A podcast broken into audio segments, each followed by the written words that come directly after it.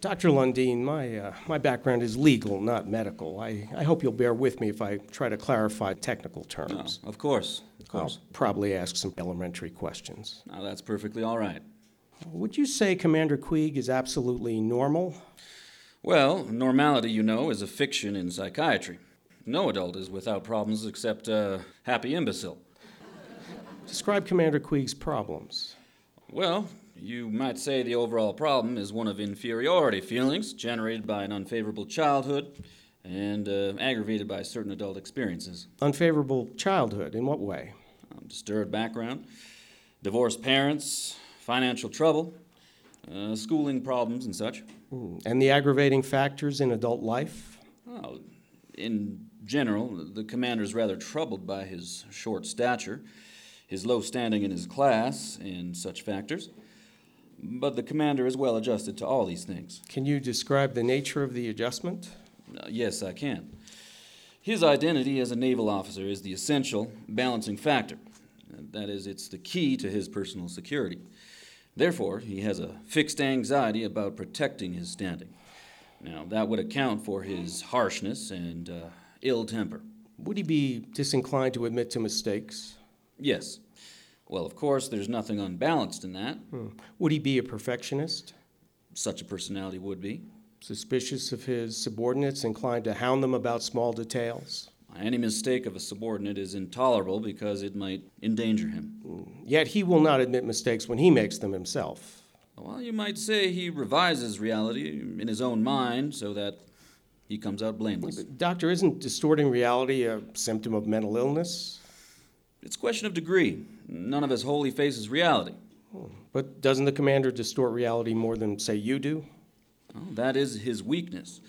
Other people have other weaknesses. It's definitely not disabling. If criticized from above, would he be inclined to think he was being unjustly persecuted? It's all one pattern, all stemming from one basic premise that he must try to be perfect. Would he be inclined to stubbornness? Well, you'll have a certain rigidity of personality in such an individual. The inner insecurity checks him from admitting that those who differ with him may be right.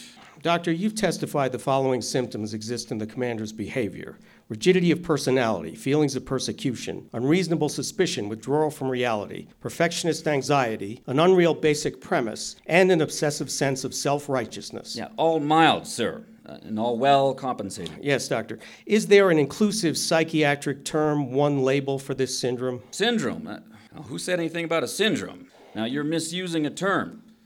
There's no syndrome because there's no disease. Thank you for the correction, doctor. I'll rephrase it. Do the symptoms fall into a single pattern of neurotic disturbance, a common psychiatric class? Now, I know what you're driving at, of course. It's a paranoid personality, but that is not what a disabling kind of affliction. Personality, doctor? Paranoid. Paranoid, doctor. Yes, paranoid. Doctor, in a paranoid personality like Commander Queeg's, well, let me put this hypothetically. Could a man have a paranoid personality which would not disable him for any subordinate duties but would disable him for command? Well, it's it's conceivable. Is the disabling factor likely to show up in personal interviews? With a skilled psychiatrist, yes. Why is a psychiatrist needed, doctor? Can an educated, intelligent person like myself or the judge advocate or the court detect a paranoid? Now, you evidently are not too well acquainted with the pattern. The distinguishing mark of this neurosis is extreme plausibility and a most convincing normal manner on the surface, particularly in self justification. Thank you, doctor. No more questions. The, uh, the court wishes to clear up one point. Doctor, is such a thing possible? Well, well, let me put it this way. Let's say a man with a mild condition is not disabled for all the usual stresses of command. Now let's say the stresses are multiplied, manifold, by an extreme emergency. Would there be a tendency to make erroneous judgments?